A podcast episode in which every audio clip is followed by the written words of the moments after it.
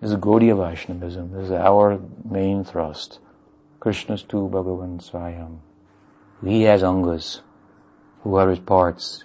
And when this person comes, from whose mouth is always coming the syllables Krishna, who is himself not Krishna, means not black, he is golden. Antar Krishna Bahir Gauram, Jiva Goswami says, explaining Sanatana's own explanation to us. This verse of Bhagavatam was explained as I'm explaining it first by Sanatana Goswami. No one explained this verse of Bhagavatam like this ever before. No one saw Chaitanya Mahaprabhu in Srimad Bhagavatam before Sanatana Goswami. So clearly he saw. When we hear his explanation, we look at the text and we would think, how could it be explained in any other way? There are whole Sampradayas who don't understand it in that way. And if you hear from Sanatana Prabhu, as written here in black and white, unequivocally, in the context of explaining the different Yuga avatars, it appears. Who is asking? Mm-hmm. Maharaj Nimi?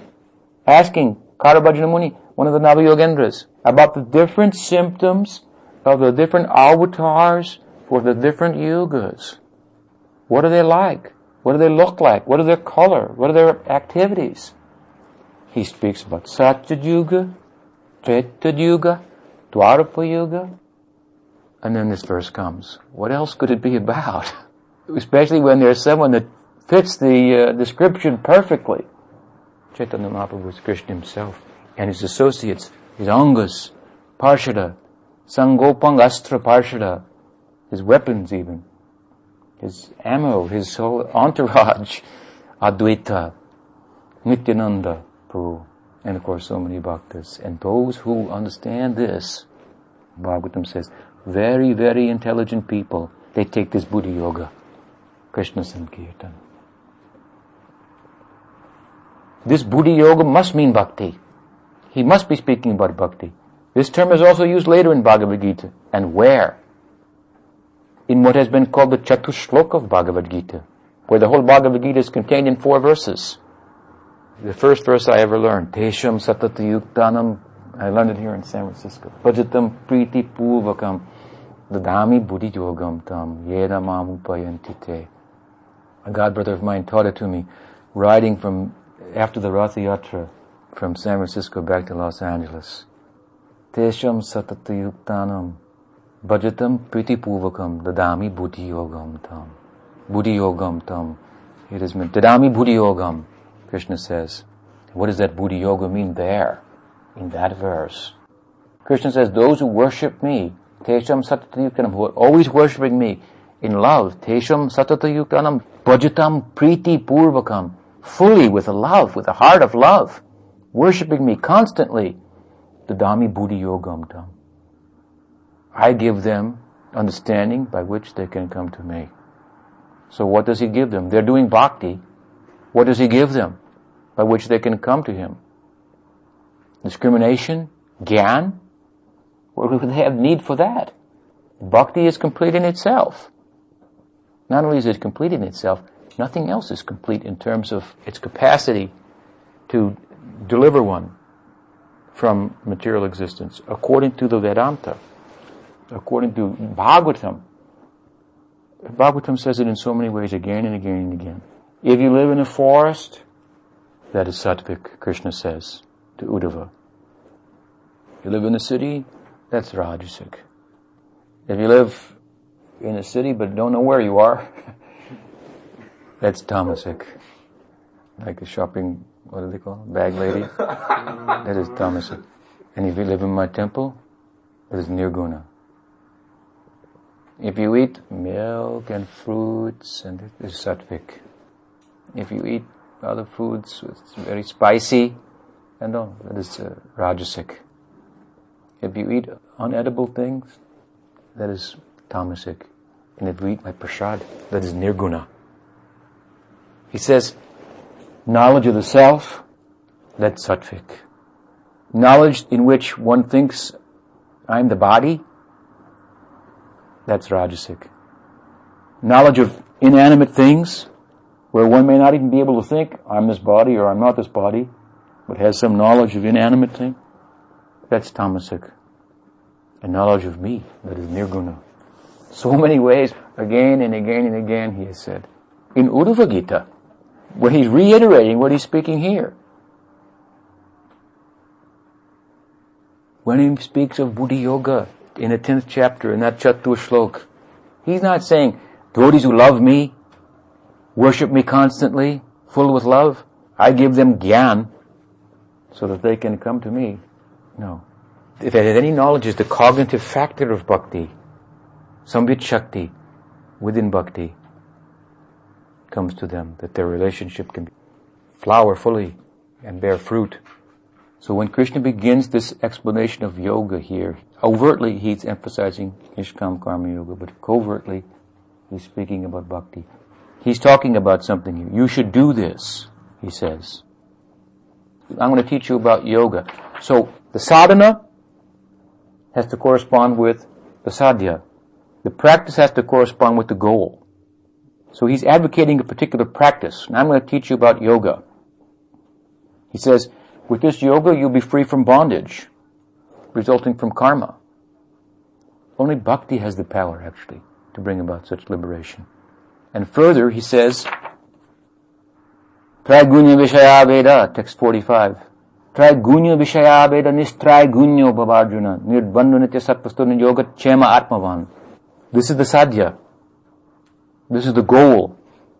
Here he's talking about the practice, says that the goal is liberation from karma, and in text 45 he reiterates and emphasizes the goal. He says, Traigunya Vishaya Veda nistraigunya. Nistraigunya. You should rise above the influence of the modes of material nature and discussion of such. Nidvanvanitya satpasto nid yoga chema atmavan. Yoga chema. What is yoga chema? Where we find this? Ananyas chintavan antamam yejana paryupashate. Gachemam bahamiham. In eighth chapter of Bhagavad Gita we find this is verse about Shuddha Bhakti. Yoga Chema, the same words are used. Yoga Chema Bahamyaham. Yoga means concerns acquisition and Chema means maintenance. Krishna says, for those who worship me with love and devotion, whatever they need, I provide that. whatever they have, I maintain that. Personally, I do that. This is my position. For those who have such devotion, I personally get involved with them, Yoga Chema. Krishna is advocating to Arjuna, this is what I want you to do. Come to this position. He's only advocating Nishkam Karma Yoga in the sense that it leads to Bhakti Yoga. If done properly, it leads naturally to Bhakti Yoga. We should read it as Bhakti Yoga because we have adhikar for Bhakti due to Sadhusanga. And we should embrace Bhakti fully hearing and chanting about Krishna, the principal limbs of bhakti, and see that by doing so, gradually, the result of Nishkam Karma Yoga, the purification of our heart, is actually taking place. Don't think that this is just about selling books. That's why I said to you, and how far have you read? You sold some Bhagavad Gita, but how far have you read? Most important. Of course, I was well known for distributing books. One of my godbrothers wrote a letter to Prabhupada from Los Angeles early on when we had distributed so many books and Prabhupada was very pleased, but he made a note in his personal handwriting when he wrote back, make sure they are also reading the book. The most important, what did he say? You know? It is good that we are selling are selling so many books. I don't think ever in the history of the world so many religious books have been sold in so few days. We sold like 17,000 books in three days around Christmas time. It was a spontaneous Christmas outpouring. Wasn't planned or anything like that. Now they have these planned marathons, but, but it wasn't like that. We, we just did it naturally and spontaneously. And when Prabhupada heard about it, he said, he commended us and was appreciative and so forth. But then in his own handwriting, he put a little asterisk and he wrote at the bottom of the letter, it's wonderful, but you should always be sure that the most important thing is to save yourself. Well, he had some sense where this could go wrong. His emphasis on book selling and preaching and spreading out. This is not the sum and substance of Krishna consciousness. It's important. And by doing it, we should get an inner result. And we should look for that inner result. Yes, it's important because it will bring about an inner result. That's what we joined for. We don't say it's not important. We don't advocate that you will get that inner result some other way, better. Sankirtan, that is so effective, so consuming. If you have to try to figure out how to convince somebody to, to read this, to understand this, and there'll be opposition, oh, it's very good. The opposition makes you, you have to think, you have to ask your guru, read the book, what should I say next? He said this, come back and ask your god brother, your god sister. Very consuming. But if you get consumed in that, you find you're not a bookseller, a singer, a drum player, a musician, your soul. And these ears cannot do any justice to music, and eyes, any justice to seeing the beauty of what life holds, or any of these senses. You find yourself in all of this. So important. So look to your inner development. This is inner landscape. There must be some progress there. Not just telling other people about Krishna. if you are telling them properly and listening to what you're saying, then all those things you're telling everybody you will be putting into practice and getting some result. And if you do this, then all the problems you find in the Vaishnava community today, you won't have those problems. so all the problems in the Gaudiya Vaishnava community today are basic lack of understanding of the difference between the body and the self. How complex you want to make the argument, or how sophisticated, what language you want to use, or what way you want to frame it. It's all about that, I tell you frankly. Just like I'll give you a simple example. Some of us went, we got the shelter of Om Vishnupad Bhakti Rakshak Goswami Maharaj. At that time, we were very fortunate. Maharaj was speaking many wonderful things. And he used very wonderful analogies to explain his points, but the major thrust of his whole input at that time was, interestingly enough, there's a difference between the body and the soul. People say, you're going there to get higher talks. It's higher talks. You should stick to the basics. You're not the body, you know. You're going there for the gopi talks. If you really study, for example, the book Sri Guru and His Grace, what you find there is, he's telling there's a difference between the body and the soul. There's a difference between the institution and what the institution's about. Are we just corporate officers? Is that what we are? presidents and uh, Mahaprabhu said, Naham Vipro Nacha Narapati Napi Navaisho Nasudro. He said, I'm not a temple commander, I'm not a president, I'm not a GBC, I'm not a guru.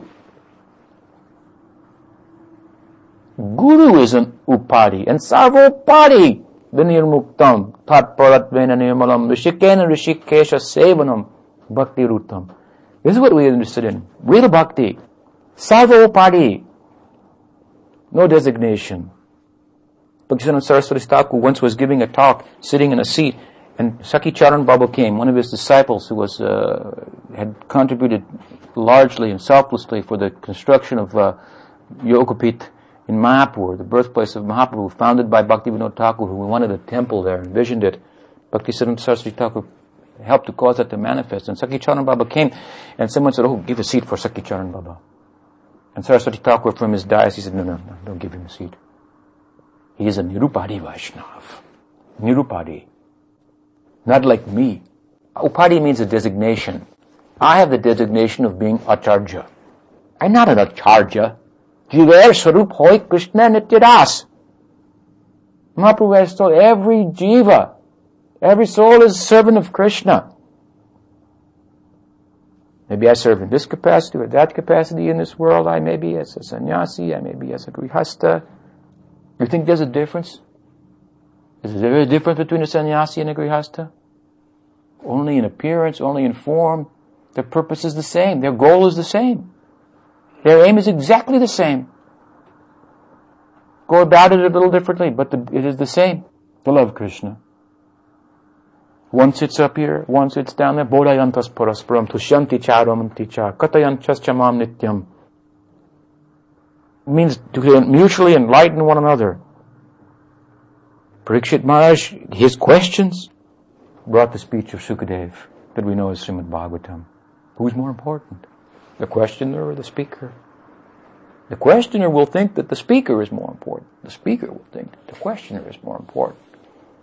What's important is the equation. So even our Acharya, he said, this is designation. Because I have taken the designation of Acharya, therefore I must sit up here like this and say, don't do that, don't do this, don't do that. You think that's natural for a Vaishnav? To control and tell people what to do, what not to do, and to criticize people? No. But if that's his service, that's your service, then I, I do that too. Sit up there and tell people to be humble. it's crazy. he said, Sakhi Babu, he is a Nirupadi Vaishnav. Then he told a story. He said in Mahabharata, after the Rajasuya Yagya of Maharaj Yudhisthira, this big Yagya which established him as emperor, Krishna had said that after this Yagya is properly performed, the bell will ring, and then you will know it's been done properly. So they did the whole thing nicely, and then uh, the bell didn't ring. So someone asked Krishna, well, what happened? What did we do wrong? The bell didn't ring. He said, well, have you served the Nirupadi Vaishnav? And they said, well, you know, Narad is here, this one, that one, so many great devotees have come. Have we served the Nirupadi Vaishnava? He said, no, no, I mean a Nirupadi Vaishnava. One who has no upadi like Rishi or whatever. no designation. And they said, well, where do we find one? He said, well, over in the village there, there's one. You go over there, turn there, and there's at that. In this area, there's one Nirupadi Vaishnava. So they went. Maharaj Yudhisthira, Bhima, Nakul, Sahadev, all Panch Pandavas, Draupadi. This is royalty. They went to the house of this peasant. Hello, uh, we've come. What did I do wrong? He's thinking. The king has come here. The emperor has come to my house. No, no, no, no, no, no. You didn't do anything wrong. We want to offer you some prasad. Please come. All right, I'm coming. Coming into the royal assembly, Draupadi cooks. You could imagine what refined taste a person like Draupadi had. This is royalty, and she's cooking herself. So many fine, distinct tastes, subtleties. She prepared a royal feast. And so he sat down, he gave the plate, and then he took everything, he mixed it all together like a kitchery, and ate like that. As he was habituated. And so the bell didn't ring. So Maharaj Yudhisthira asked Krishna, you said that the bell would ring. If we've fed a Nirupadi Vaishnav, we have done so, the bell didn't ring. Krishna said, has anybody committed any offense to this Nirupadi Vaishnav? And Draupadi came forward. She said, maybe I've committed offense. What is that? Well, when I saw him mix everything together, I thought, oh, he's a Sudra. So Krishna said, cook again. Feed him again. That Nirupadi Vaishnav, he ate again. All right, I'm supposed to eat again. I eat again. Second time he ate and the bell rang. So Krishna was instructing like this. Prabhupada was once asked by one of his disciples, why so many of the big devotees have left? Because some big devotees left, it appeared. And Prabhupada said, big devotees don't leave.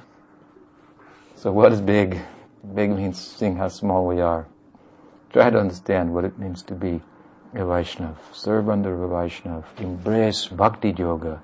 This is Krishna's advocacy in Bhagavad Gita. Embrace it fully with all your heart, practices, and see that by your practice you're making progress. You're becoming free from designations, institutional designations.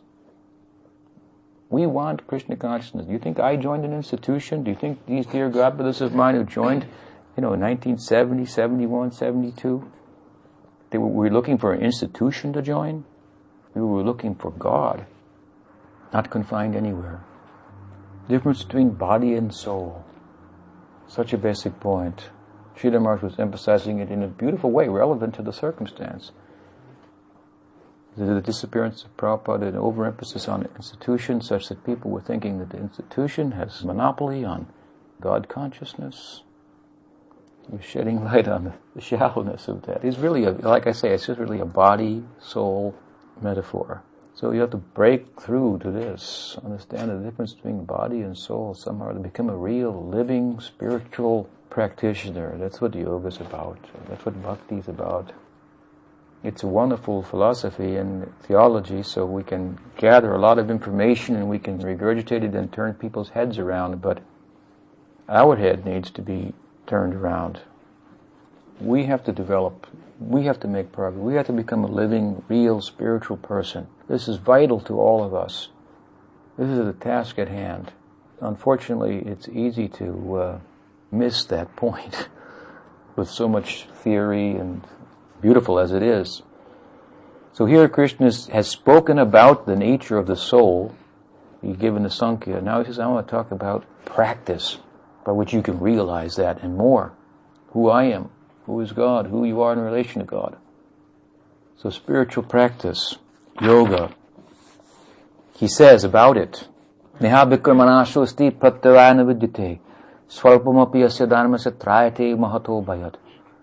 He's talking about bhakti because he's saying here, a little endeavor in this, there's never any loss. In the realm of karma, if you do just one thing out of place, you won't get the result. If you're moving under the direction of the Dharma Shastra, and there's so many yagyas and so many ways in which we should conduct ourselves, and if we're seeking a particular result and just one little detail is missing, oh, everything is lost. So the generosity of bhakti. If you do it blindfolded, falling down, chanting the holy name, still you'll get benefit. You see, if you study these, technically, these paths given in the Hindu scripture, any of the paths, if you really study them objectively, you have to come to the conclusion bhakti is so easy in comparison. Who would in their right mind embrace any other path. And when you add to that, as we've mentioned earlier, the goal extends even further. The sadhya goes further. Then you have it on both ends of the spectrum. So Krishna says it about, about this here. If this was only about karma yoga, then it's also possible in karma yoga you can make some mistake and you cannot get the result that you wanted. But not in bhakti. He says here, in the practice of this Dharma, no effort is wasted, nor is one's progress ever diminished. Even the slightest practice of this discipline protects one from great danger. Kurunandana.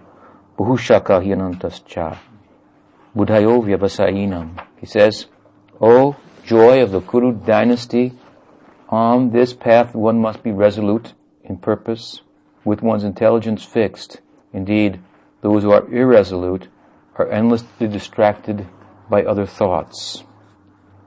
Of course, Prabhupada commented on this verse, citing Vishwanath Chakravarti Thakur's Gurvastakam, Yasya Prasadat Bhagavat Prasado Yasya Prasado Nagati Kutopi. He says that fixed intelligence in the path of bhakti, the idea is to pay attention to that place where Krishna has most prominently manifested in my life. Now, where is that? The Guru. Guru means who represents Krishna. Locally. Come with the charge to collect us up. Krishna has a lot going on. but now, if he manifested just locally for you, to look just even slightly beyond that, here or there, that is not having the kind of fixed intelligence that this verse is talking about. Focus your attention. You can get all desired result there, more so than even from, from the deity. Of course, he'll tell you to worship the deity. He'll tell you to chant Hare Krishna and so many practices. And we should make those practices, embrace them like our life and soul, and we will make so much progress as a result of that. Krishna contrasts now what he's talking about. To be fixed on this objective, focus on it exclusively, you see, without exclusive focus on in any particular field, then we will not become proficient. What did they say?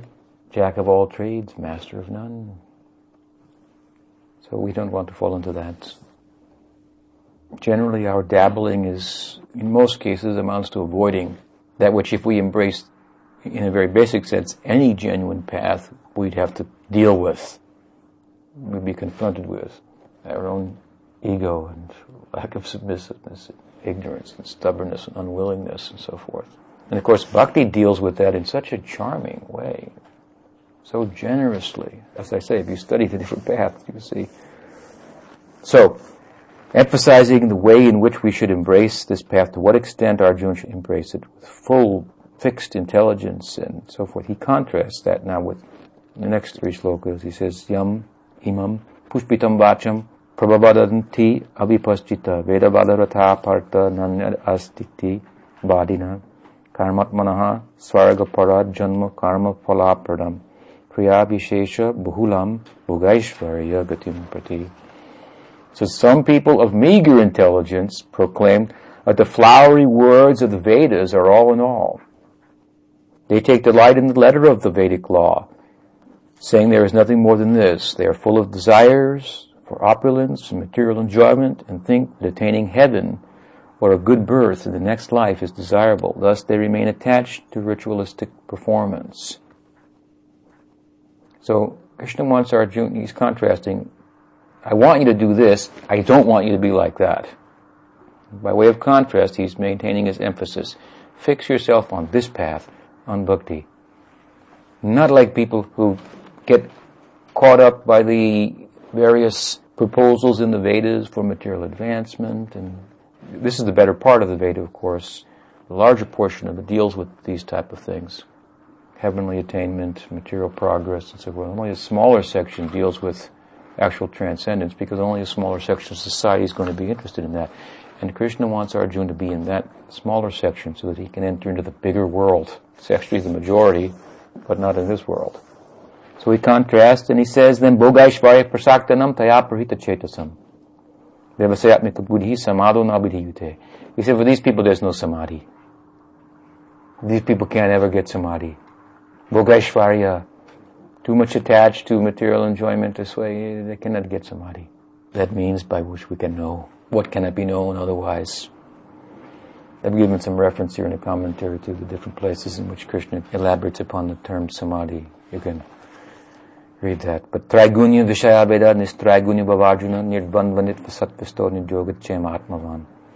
So I referenced this earlier. Here he's emphasizing the goal. The Vedas deal mainly with life within the jurisdiction of the modes of nature, the three gunas.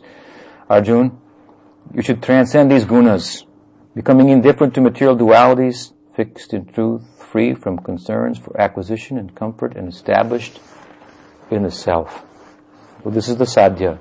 The sadhanam is the means Sadhya means the goal. The sadhana is yoga, the sadhya is this. This is a transcendental position. This is a position that's attained by bhakti. And again, these terms, these words are used, yoga chema. In 8th chapter of Bhagavad Gita, Krishna says, those who love me perpetually, fixed on me in devotion, I preserve what they have.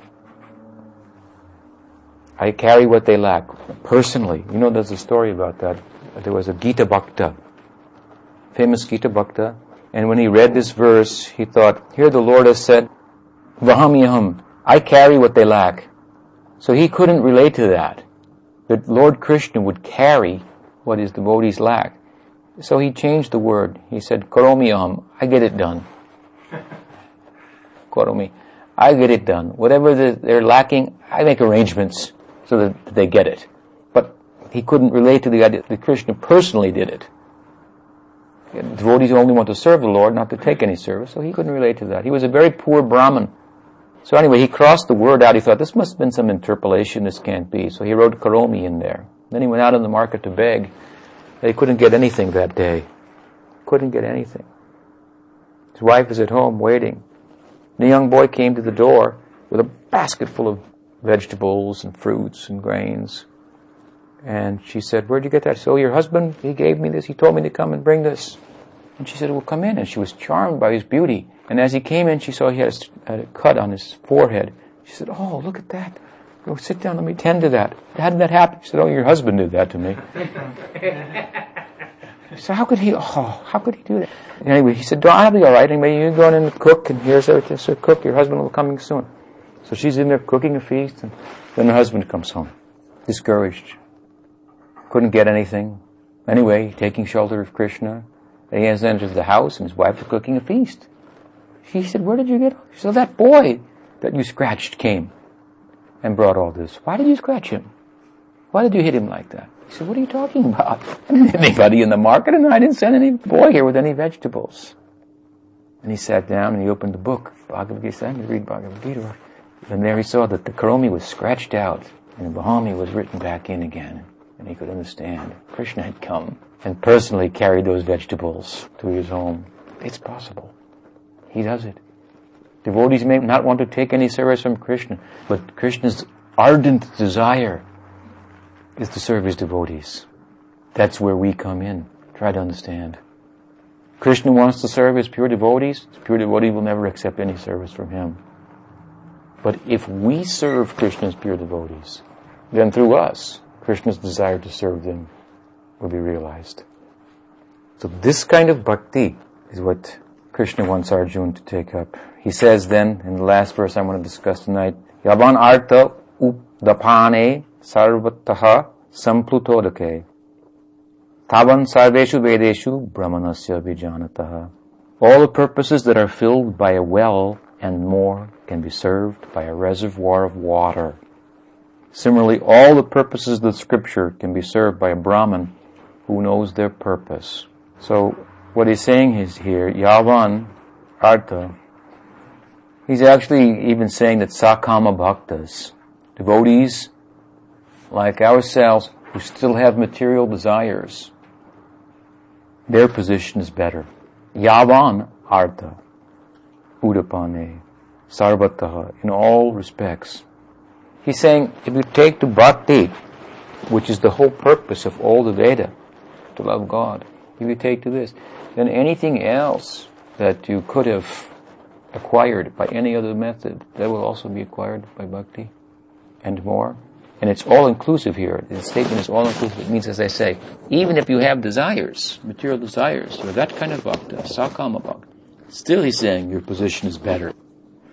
Sridhar Maharaj once gave the example. If you are a clerk in a hundred story building, a doorman, let's say, and another man is a president, CEO, in a 10 story building next door. Every morning, whenever that CEO has any business, he comes into your building, you're just opening the door for him. Yes, sir, come in. Yes, sir, come in. He's the CEO in the 10 story building, and you're the doorman in a 100 story building. But your position is better. Because if you stay with that company, possibilities that you could become the CEO on a 100th floor, and then you will be able to look down at that CEO on the 10th floor like he was a doorman in comparison. So the point is that by our association, we have to consider a thing in terms of its association and its potential. By association with Krishna consciousness, with a real devotee, then we have the potential to go higher than a karmi, higher than a jnani, higher than a yogi in all respects. Not that we'll be proud, we are on the bottom floor, we're only the doorman at this point. But we should understand what door we are opening. What is the door of opportunity that is open to us there? So, any question? I've got a very basic question. Uh, what is spiritual? You know, you could go into a metaphysical bookstore and there's so many different books on many different subjects that people in no sense consider spiritual. One thing to consider is that amongst the various paths, let's say, that are out there, which is kind of what you're talking about, a vast majority of them tend to be ego inflating. And a small portion of them tend to assault the ego. And the very crux of our spiritual life and what determines our, if our life is material or spiritual is our identification with matter, body, mind. On the one side, that's material, and not identifying with that as the self. That composite is our, our ego, our identity. Seeing through that, the falsity of that, what that is, seeing it for what it is, that's all what's involved in a very basic sense in determining the difference between matter and spirit. So those paths that are ego inflating and serve to just make us feel better and maybe even make us better persons in a relative sense, but don't address the issue of what we are and what matter is, and those are, for the most part, not spiritual. So that's a kind of a simple way to, to distinguish. There are good things out there, and it's good teachings on how to be better people within this world, and that has some value.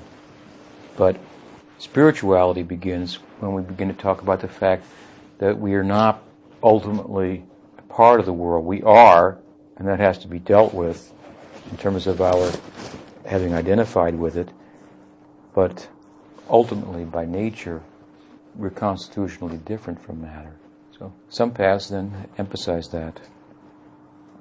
And they'll be less popular, or popular versions of them will be popular that don't involve really embracing what they talk about at their heart. You see, spiritual life is very, uh, it's like a heart surgery. There's no way to get around it. We talk about it in such a way as to get people involved and so forth, and that has some value, but people have to come to the point of understanding that something very radical is required in order for me to really take this up, access this. And of course, everybody's not ready to do that all at once, so that's fine. But you should all know that that's what's involved here. And I'm not saying you should go home and do that tonight, otherwise you've got a problem. You have to hear about this a lot for a long time and really think about it. Not only think about it, but really think about your own experience and hopefully if you're in this kind of good company over time, after years and years, with age and general wisdom and experience, you start to think, going to get on with this. This is real. This is the only real thing that's actually come into my life from the time I've been born. It's really asking of me. I mean, you only get what you give. And at some point you have to realize that giving is, that you can't get any more than that. To be a giver. You can't be any more than that. How full can you be? If you're giving all the time, you must be full. So at some point you have to realize that this, uh, at least all of us connected with this path, Krishna consciousness, Gaudiya Vaishnavism, is asking everything of you. You can resent it, or you can appreciate it. It's honest enough to tell you, you gotta give everything. okay, we're not kidding around here. You know, you can come gradually, chant be happy, whatever, we get everybody involved, but these themes that keep coming up, they keep coming up through the talks and through the reading and so forth, and we kind of skirt around them. We gather some knowledge, we put on the beads, we we go through the motions or whatever, and some of it's for real, and some of it's not, and problems come in our life, we take shelter more, and all this stuff. We are all just largely mentally involved at best. But the Guru was kind enough to give so much literature, so many talks, and so, you know, why Prabhupada wrote so many books to corner you. If you would read them, you would find I'm cornered. I'm, I give up. I surrender. That's it. I can't get around this. I can't be an honest person and get around this. I'm kidding myself. And bhakti's so generous, it allows you to kid yourself and, uh, and people still call you a devotee. That's a Kanishtadhikari. There is no such thing as a Kanishtadhikari. Vaishnav doesn't make any sense. It's a generous category that's been created by Madhyam and Uttamadhikaris to call somebody who's still in the bodily concept of life a Vaishnav. How can a Vaishnav not understand the difference between the body and the soul? The Vaishnav is dancing with Krishna. So out of generosity, of bhakti, Uttamadikari, Madhyamadikari, Bhakta, they call someone, he's a Kanishta Adhikari, Bhakta. He's a Bhakta. She's generous, but after a while you get embarrassed by the generosity. you think, oh, God, so generous, so kind. I've got to reciprocate. And it's all about me anyway. My life, myself, being what I am. So over time, good company like this, you put it into practice. You put it in practice now, but we have our foot, you know, like a little bit on the gas, maybe even on the brake. Sometimes we are on the brake. We turn off the road for a while. But it's very, very, very difficult to get away from this.